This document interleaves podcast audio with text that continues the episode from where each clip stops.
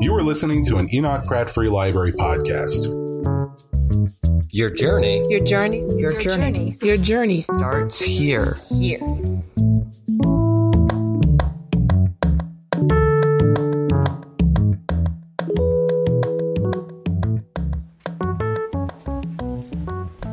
Thank you.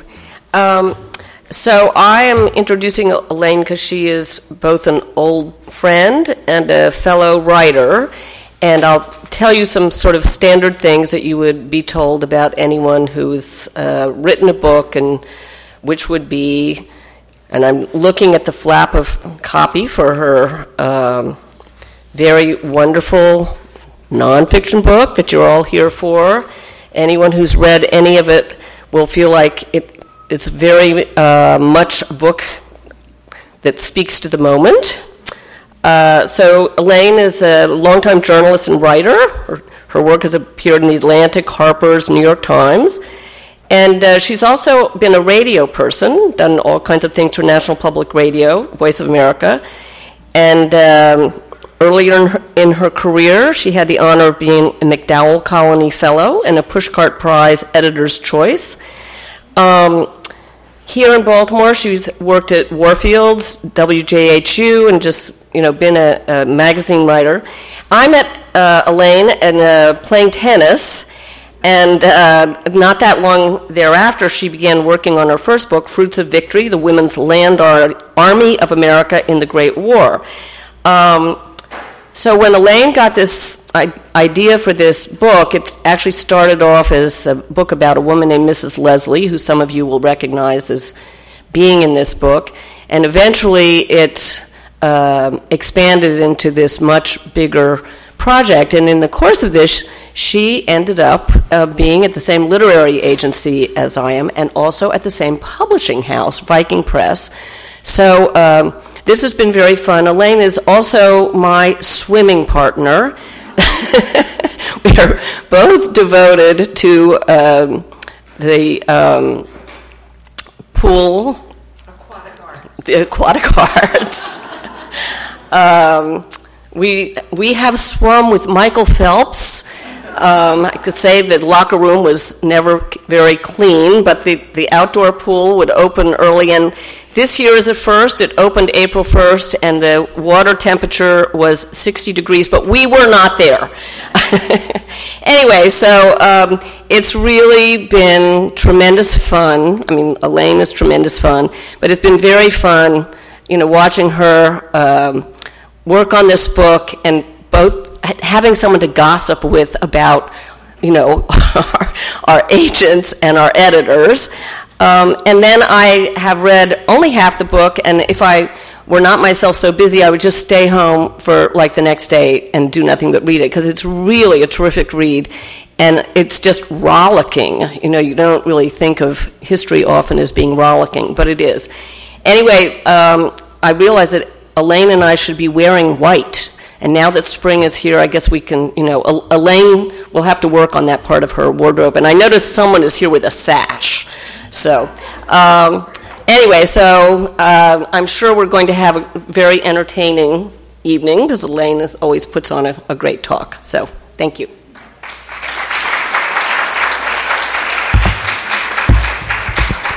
Thank you so much. Uh, it's really thrilling for me to come home to Baltimore. Uh, as many of you know, I've been on the road for the last month, uh, but to be here with friends and neighbors who've been so patient and comforting and supportive during the, the years when this book has been a born in. And uh, I want to thank all of you because I couldn't have done it without, without your help and support.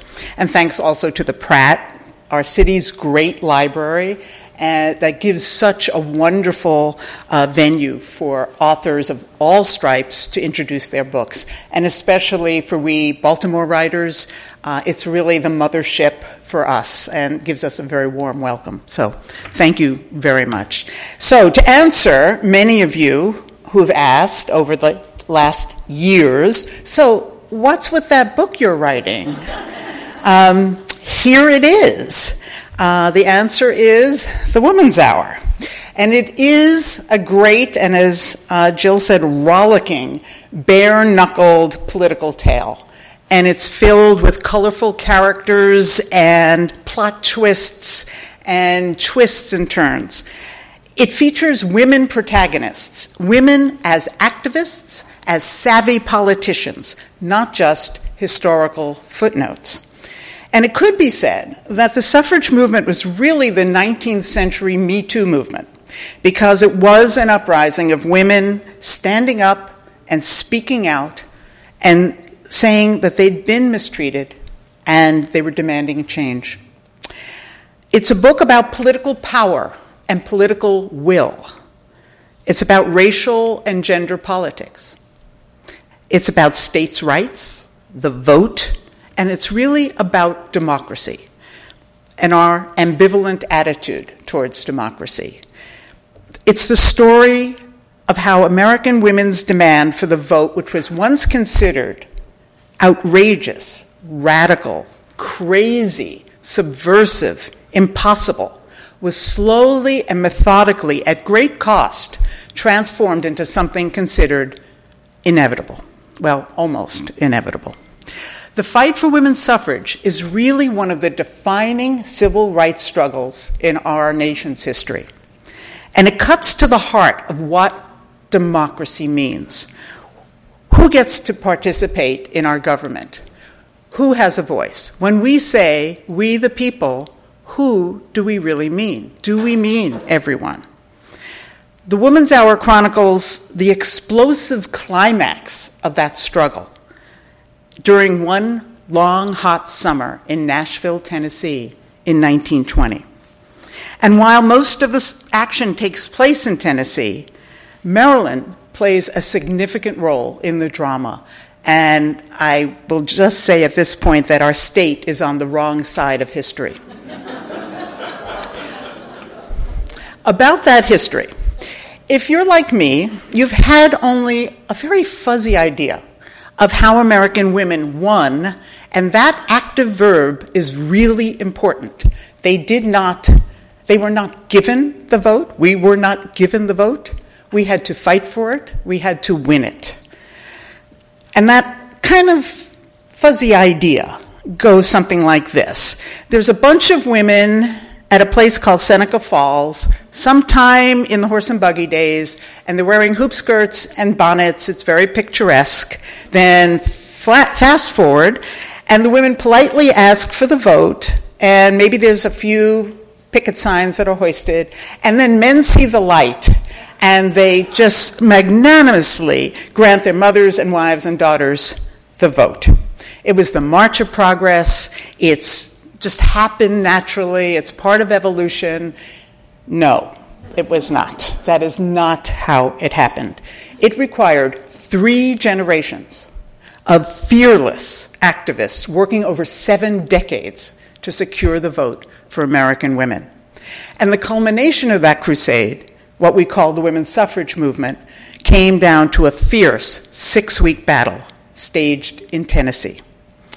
In the summer of, tennis, of 1920, one last state was needed to ratify the 19th Amendment to the U.S. Constitution that would give all women in every state, in every election, the right to vote. 35 states had ratified, 36, or three quarters of the 48 states in the Union, were required for ratification. Tennessee could be the 36th. Here's this wonderful cartoon that came out at the time, and um, the woman is saying, Samuel, it's that 36th button.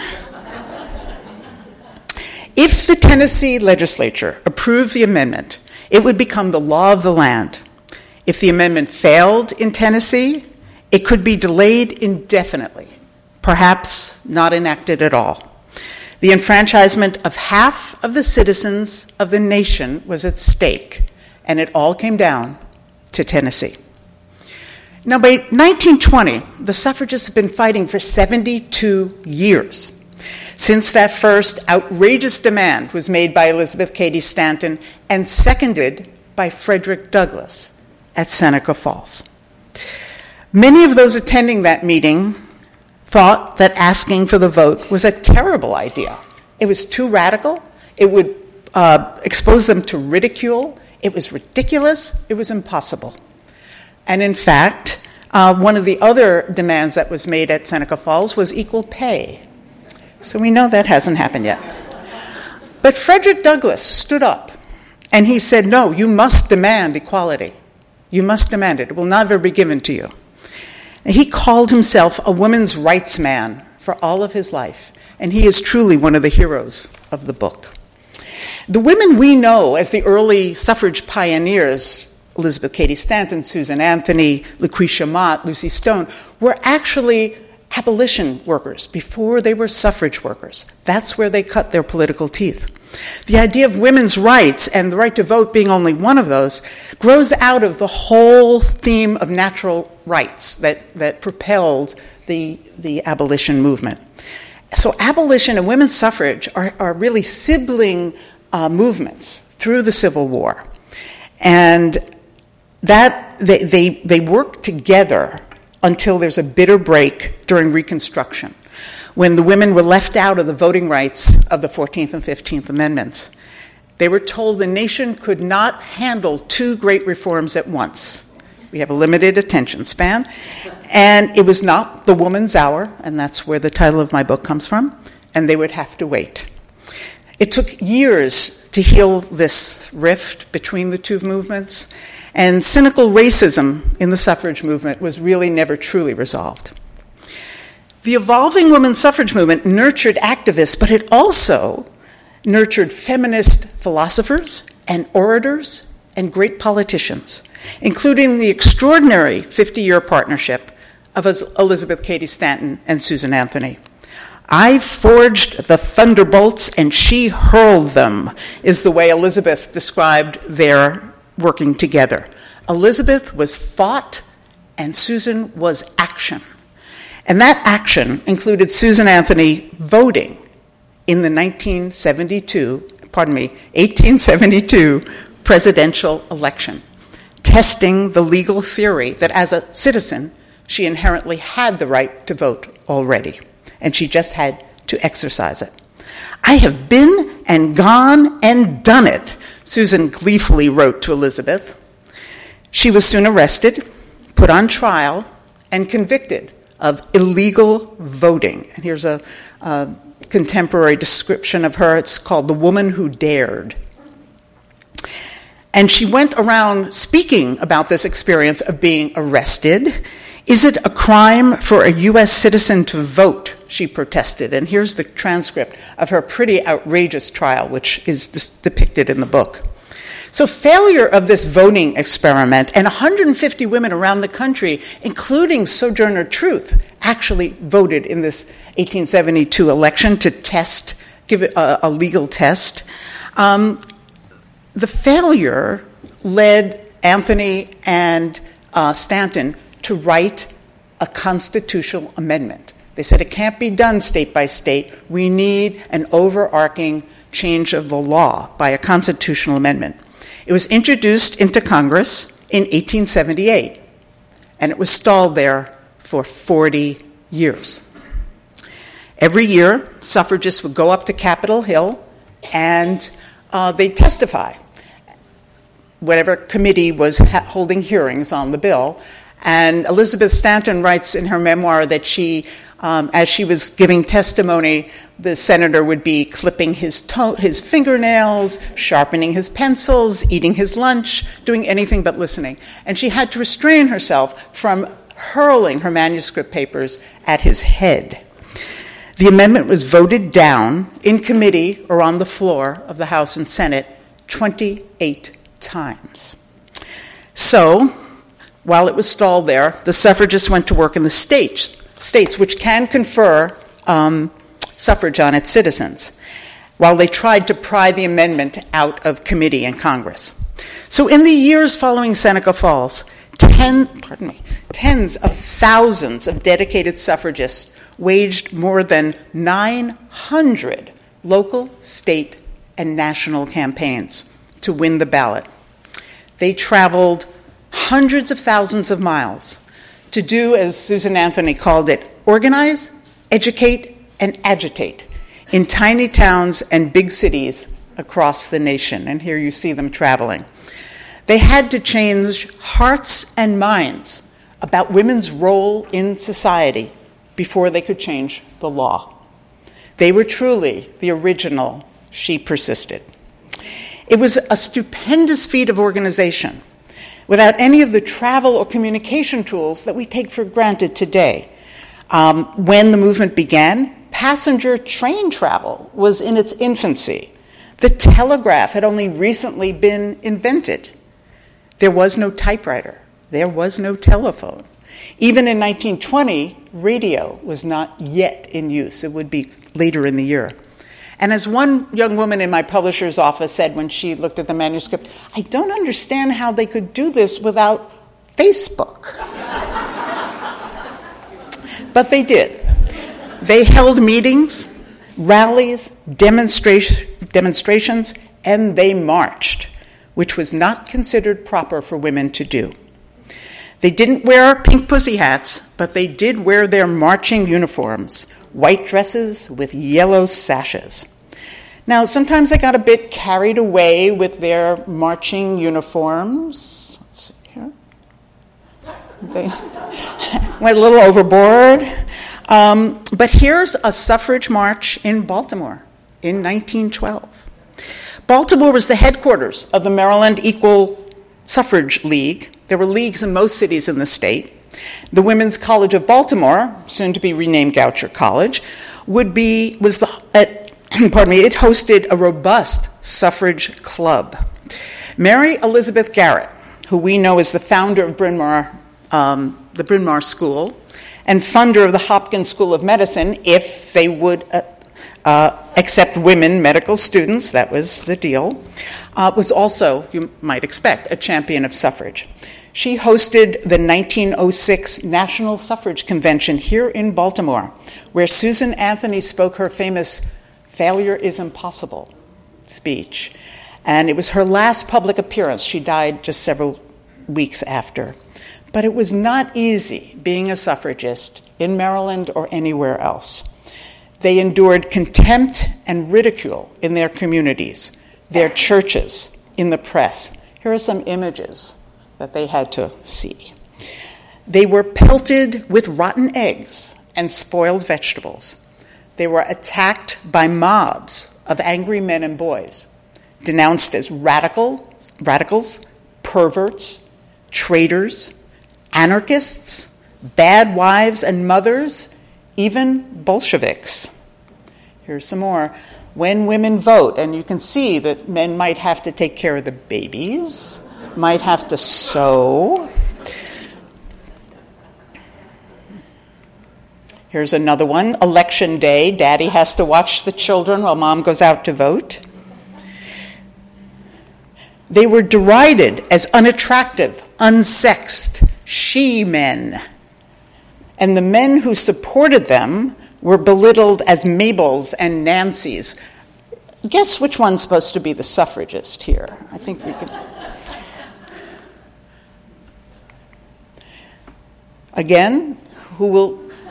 Do we see a theme emerging here? Yes. Clearly, they were frightening.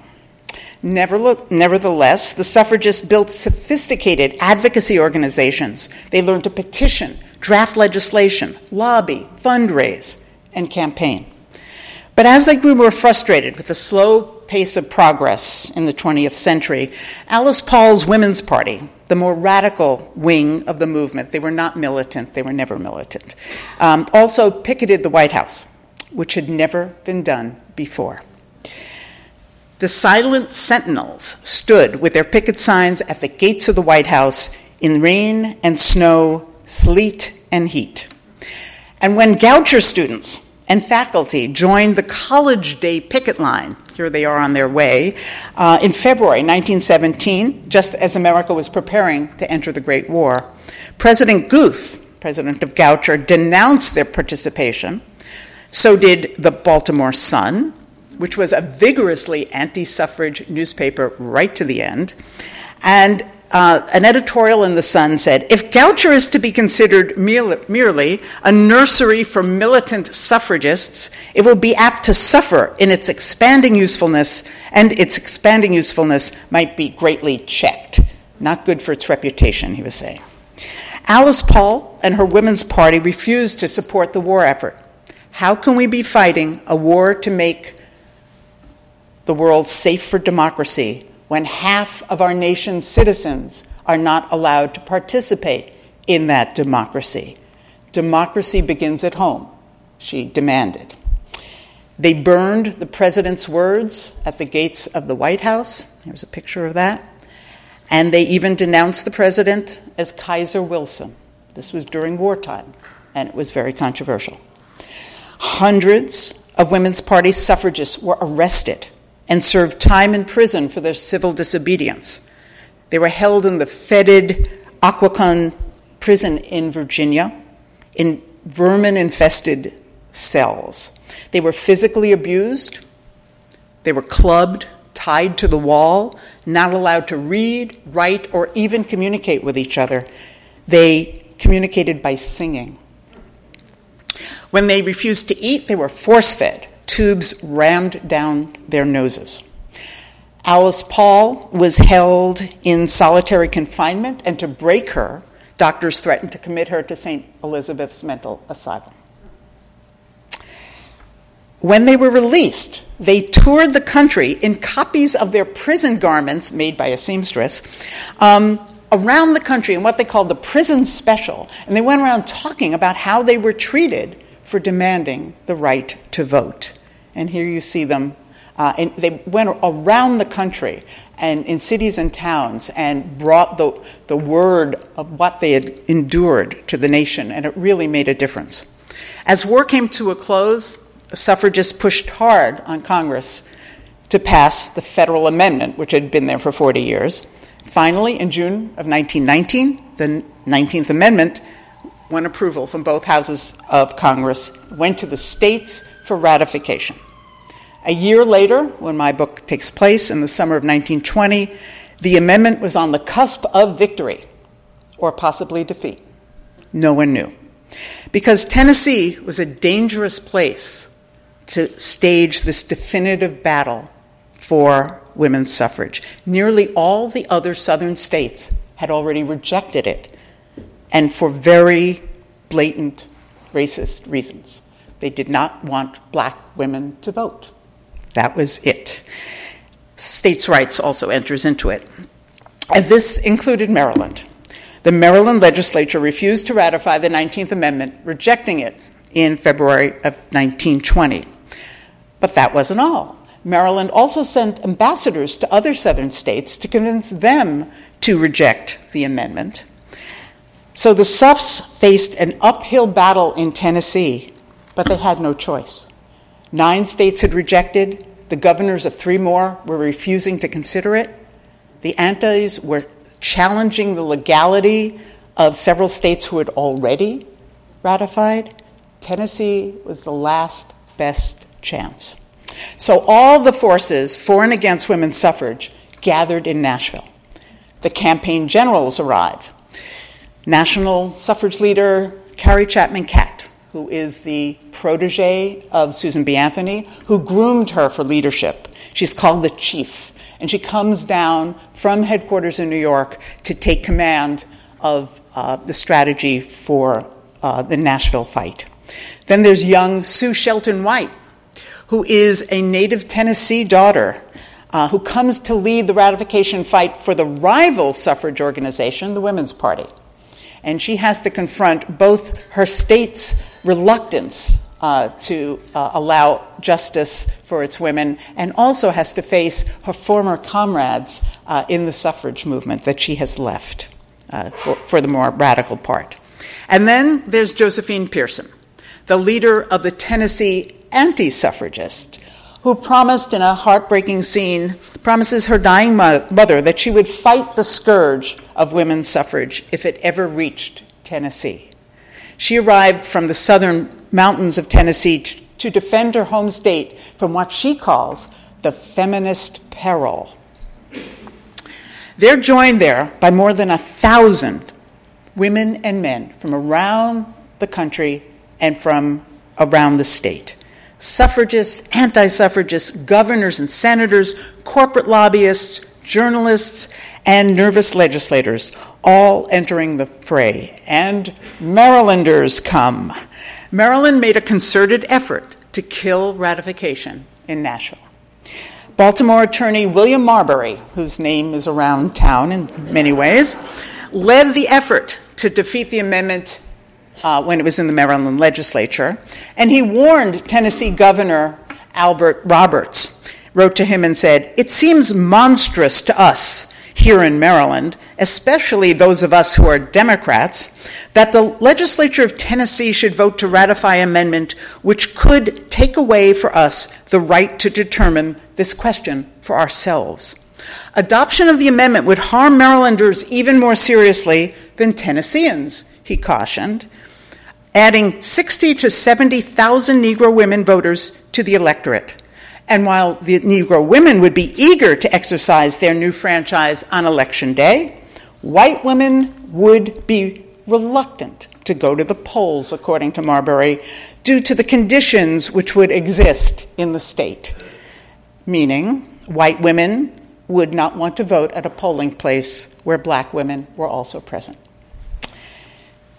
The Maryland Association opposed to women's suffrage, which boasted some distinguished Maryland names like Garrett and Legg and Gilman, um, wrote a letter to uh, the legislature and to the Tennessee legislature and said, Our liberties are threatened in spite of Maryland having already rejected the 19th Amendment, and we ask you to protect us from outside interference by refusing to ratify this pernicious amendment the question of the women's suffrage amendment has become a great moral issue. You are asked to decide whether Tennessee will cease to be a state in the real sense or become a, just a geographical expression whose people will be dictated by overlords in Washington. We ask you to make the liberties of your sister states secure by rejecting this amendment. We'd hear those same states' rights arguments again in the civil rights clashes of the 1960s.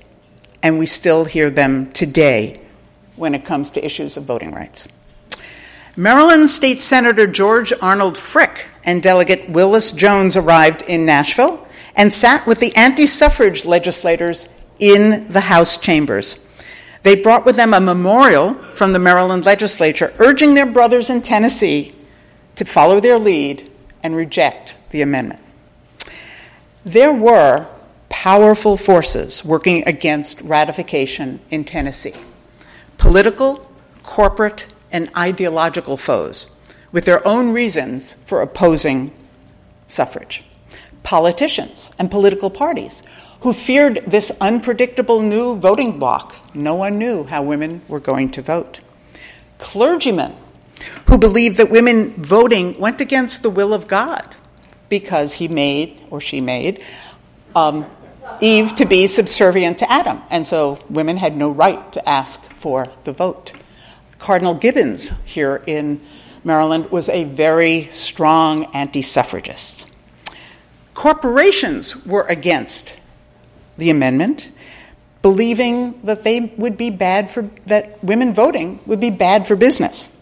Textile manufacturers were afraid that women voters might want to abolish child labor. And they depended on child labor. It was cheap, and that's how their mills were run. The railroad industry, which was prominent both here in Maryland and in Tennessee, also opposed women voters. It would upset the political status quo. They'd already bought off the legislatures, they didn't want to have to do it again.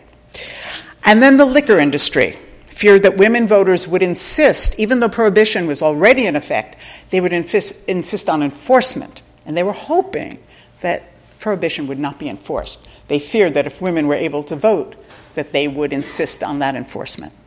The liquor lobby was so frightened that they sponsored a speakeasy, though there is prohibition, uh, on the eighth floor of the Hermitage Hotel. And it came to be known as the Jack Daniels Suite. It dispensed liquor morning, noon, and night, free of charge to any legislator, legislator who could warble up there. And uh, they, were, they went through the, the hotel and, and through the chambers dead drunk, as long as, it, and they were uh, tried to be, they were convinced to uh, oppose ratification for the sake of the liquor industry, if they could still stand up. But the most passionate foes of the 19th Amendment turned out to be women. Yes. That women might oppose their own sisters' enfranchisement was really shocking to me. Uh, some of these antis, as they were called, or antis, were sophisticated and well educated women. Actually, uh, Josephine Pearson is a college dean. And some will surprise you, the anti suffragists I found. One of them is the muckraking journalist Ida Tarbell. She's a strong anti suffragist. Also, Eleanor Roosevelt. She's not an anti suffragist, but she is not a suffrage supporter at this time.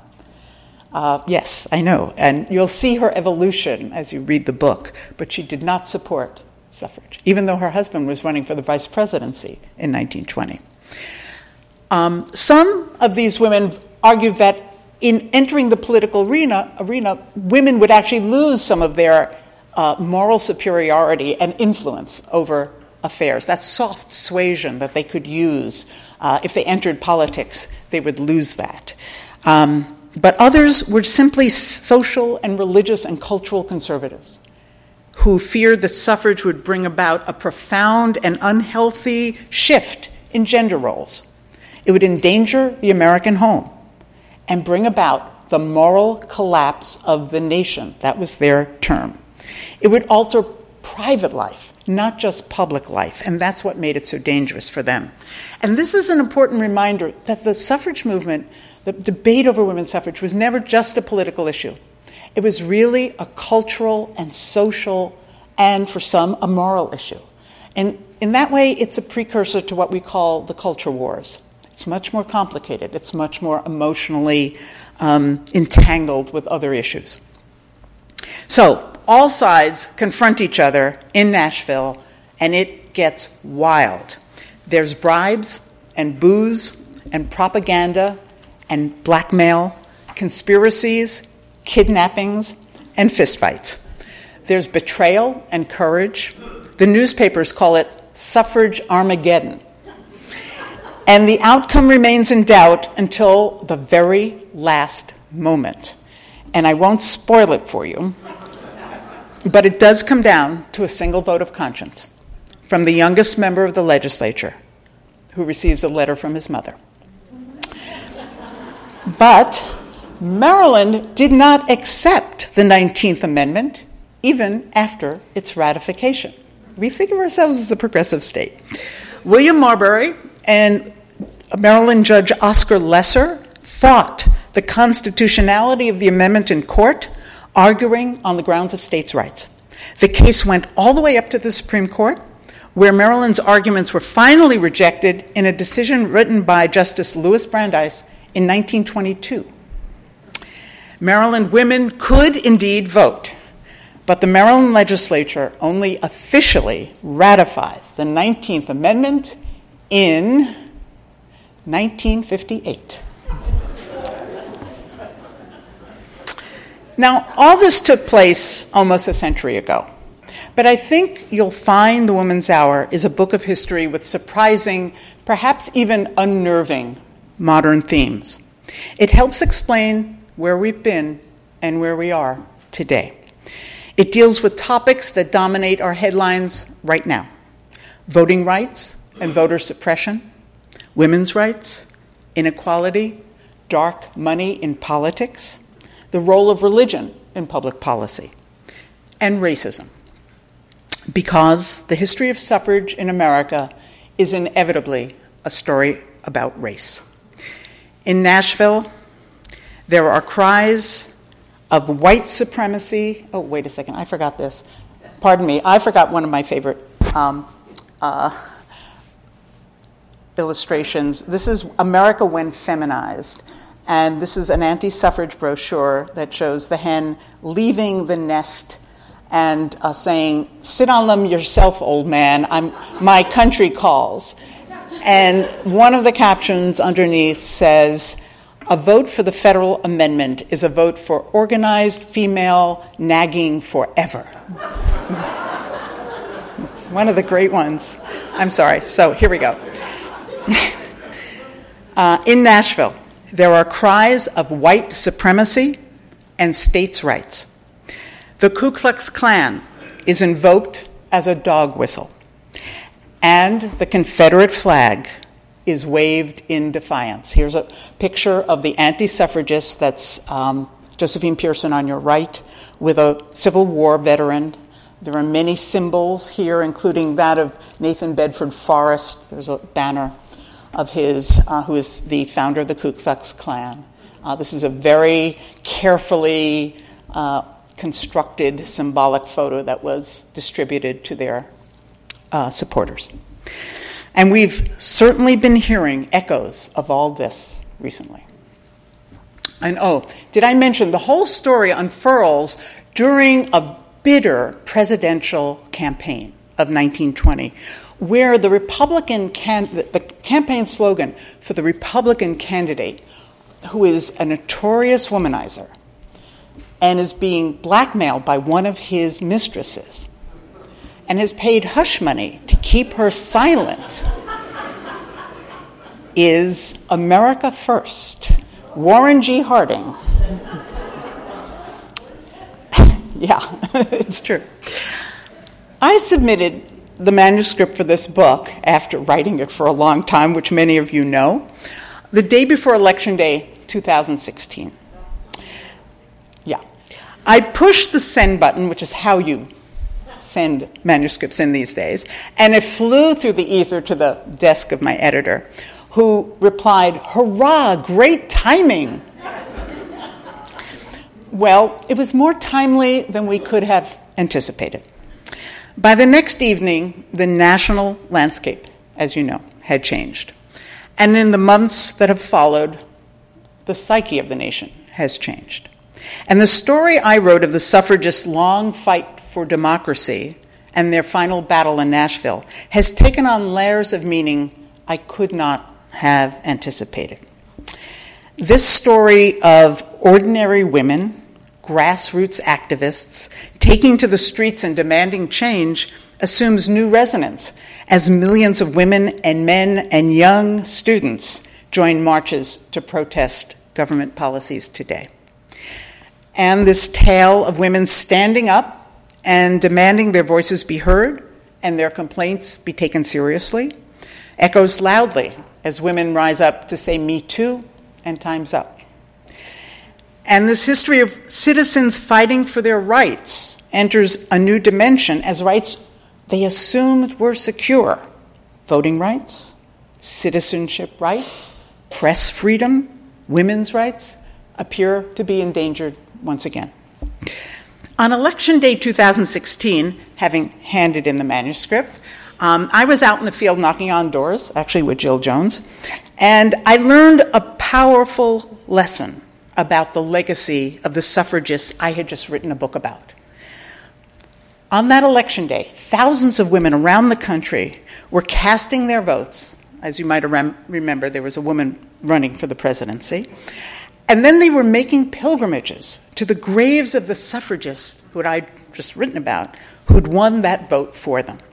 They were placing flowers and thank you notes and their I voted stickers on the graves of Elizabeth Cady Stanton and Carrie Catt in New York City, Alice Paul in New Jersey, and in Rochester, New York, where Susan B. Anthony oops, is buried.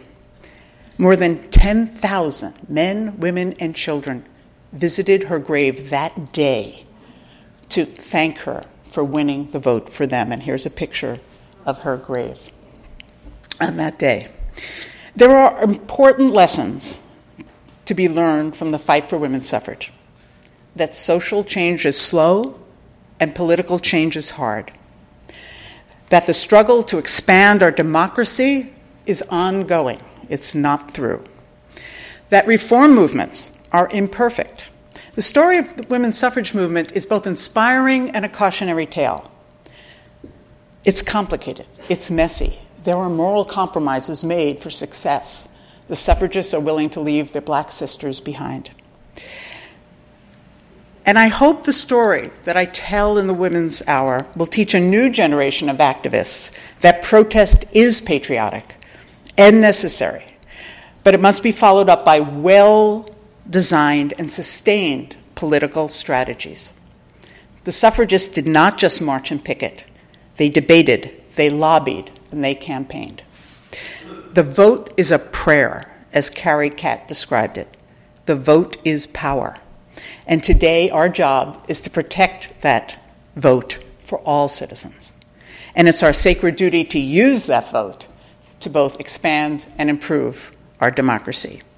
That's what the suffragists taught me, and I hope you'll enjoy reading about them. Thank you.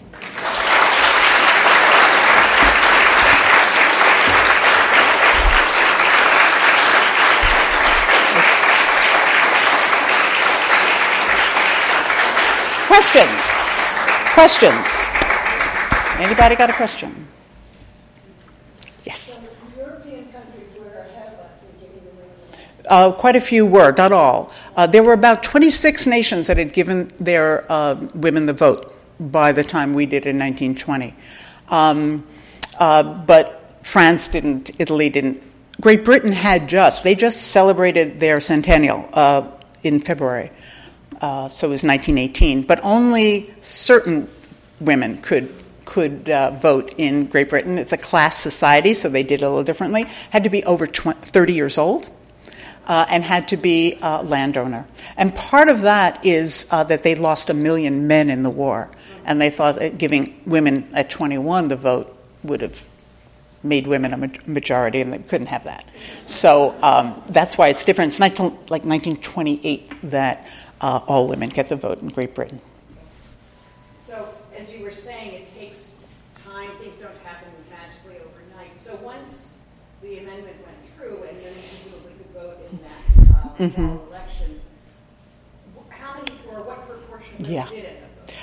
It was disappointing to the suffragists. Um, I think it turns out to be about uh, 30% of the eligible women. There are 27 million women eligible and about 10 million vote. 8 to 10. and do we know, did they vote primarily for Harding? Yes, they did. they voted for Harding. We have precedent for that. Um, now, I should say also that um, the Republicans were better on suffrage uh, than the Democrats. And so some of that is rewarding and some of that is not thinking. Um, but yes, they do. They bring in Harding. Yes. You mentioned, early on that some of the states had the power to give yes. each of their own citizens. Yes. So by the time 1920 came, did yes. did women have vote in some states? Yes. Yes, they have. Um, I think there are about 10 states that have full suffrage at this time, including New York, which just celebrated its centennial, and that was by referendum. Remember, only men could decide whether women deserved the vote. So, whether it was by a refer- popular referendum, as it was in New York and California and a few other states, or by legislative action, it's only men who are deciding. And there are many, many failed um, uh, referenda that go on for 40 years. But yes, there are, so there's about um, seven or 10 million women who can vote for president already. Even in Tennessee, they had been given as a sort of sop to keep them quiet, um, presidential suffrage. So not only it, you could have limit what was called limited suffrage. So you, a, a legislature could say, okay, you, women can vote in city elections, but not for your governor, not for your congressman, not for your state representatives. They could um, parse it so that women would not be able to participate in any elections that had power or patronage. So um, that was something they did to try to pacify women. Yes? In the South, did they have all these um, tricks to stop women from voting the way they did for blacks? Um, once it was passed? Once it was passed, white women could vote um, black women could not. And one of the, the shameful things is the suffragists for the most part, not completely, do not stand up and say this is wrong.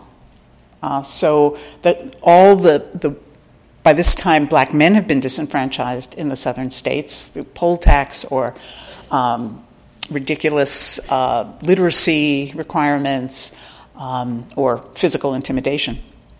And um, they then use that on the women too. So in 1920, there, there actually are, are riots on election day, which I describe in the book. Yes?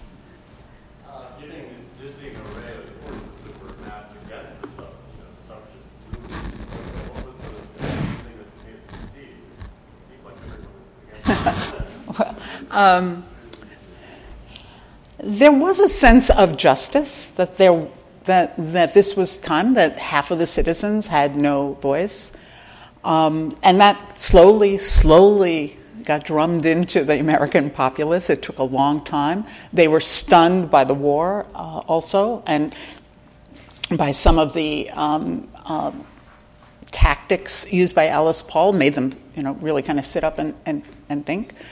Um, also, what women did in World War I, they took on jobs they had never uh, taken on before. So all of these began to penetrate the psyche, and uh, there was the sense that the time had come. But it was a near thing. Even in um, uh, legislatures that accepted uh, the 19th Amendment, sometimes it was by a very thin margin. It was, it was defeated in Delaware also, um, which was not expected. So it was a near thing. And some of, uh, you'll find Carrie Catt thinking to herself, is America really ready?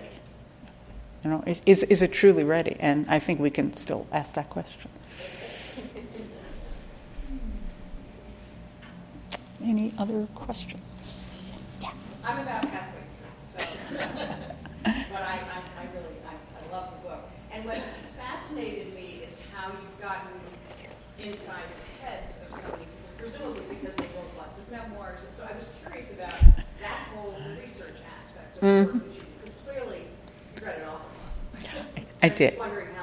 And I could not make it up. No, no, I could not make it up.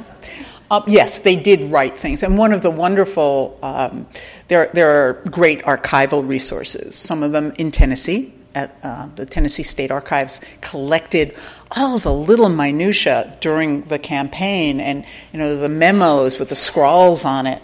Um, but they also, the, in the Library of Congress, you can find the Women's Party papers where you can see their daily communication, their notes back and forth. And you have to sort through many, many, many uh, to get to the ones you need. But you, you can see their letters that they write back to headquarters and, and the instructions they're given and the despair that they feel.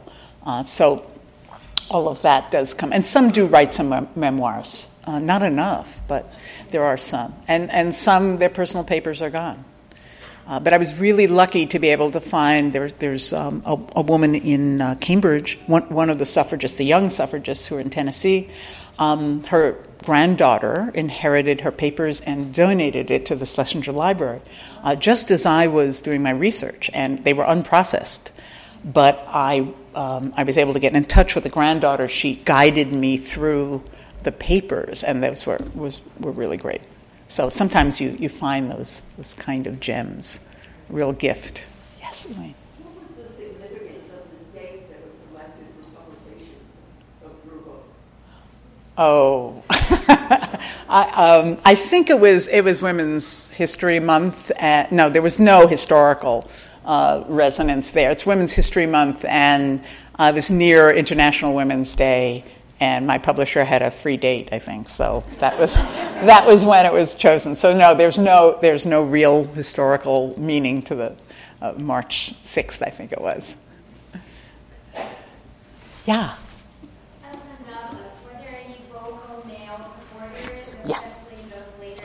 Yes, there are. There are real champions, and you'll meet some of them here.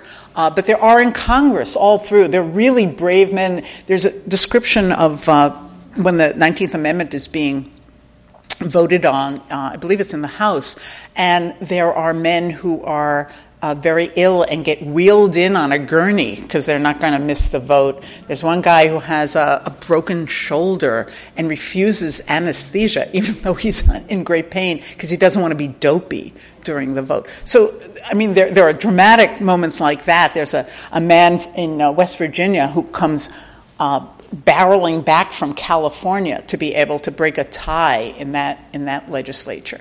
Uh, but there, there are men uh, who are, truly, truly uh, devoted to the idea of equality, of women's equality. And, and that runs all through from the man who first um, uh, introduces uh, the amendment in the House and the Senate. Uh, to right to, to the end, and in Tennessee, there are some wonderful characters. There's a a young Jewish um, legislator from Memphis who is brought up. His Parents bring him here from Poland. He's brought up uh, to believe in the American dream, and he says, This is wrong. This is just wrong. This is not how America should work. And he becomes the floor leader for the suffragists in the House in Tennessee and, and kind of pilots it through.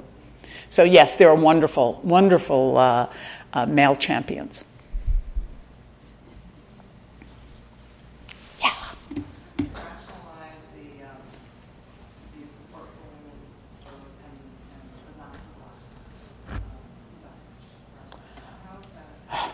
Pure racism. Yeah, it's it's pure racism. Yeah, and, and there are you know there are there are Southern women who are racist. So, um, there are Northern women who are racist, um, and it's it's very prevalent there. And it's prevalent as we know today, but it was used. Unfortunately, one of the one of the real um, discoveries for me, because I didn't realize that. I'm not a suffrage historian, but I um, realized how much race penetrates the movement from the beginning to the end, um, because it comes out of abolitionism. And one of the reasons that the um, Southern anti suffragists call, they always refer to the 19th Amendment as the Susan B. Anthony Amendment. Uh, it's not to, to um, uh, glorify her. It's to remind everyone that she was an abolitionist. That if you vote for this amendment for women, you're really voting for something that came out of the abolition movement. Within the suffrage. Because they want suffrage for white women. That that is, yeah, yeah, yes. And, um, they, there's, there's even, uh, at some points in the movement, uh, resistant to having immigrant women have the vote because they're not as educated. There's a, a, sense that they should have an education requirement. Um, and it's simply, um, again, I think someone like Carrie Catt believes that she would like all women to vote, but if only, again, it's a question of if, it, if we have to choose, just as with the 14th and 15th Amendment, there had to be a choice um, then white women should get the vote. It's, it's hard to, to justify, and I, I, wouldn't, I wouldn't presume to do it at all, but that's what happened.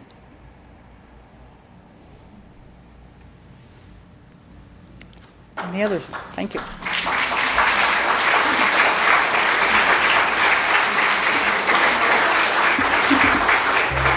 Thank you.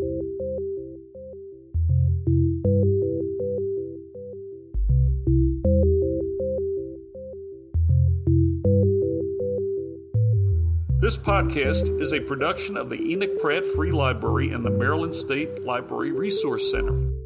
For more information and to access more library resources, please visit prattlibrary.org.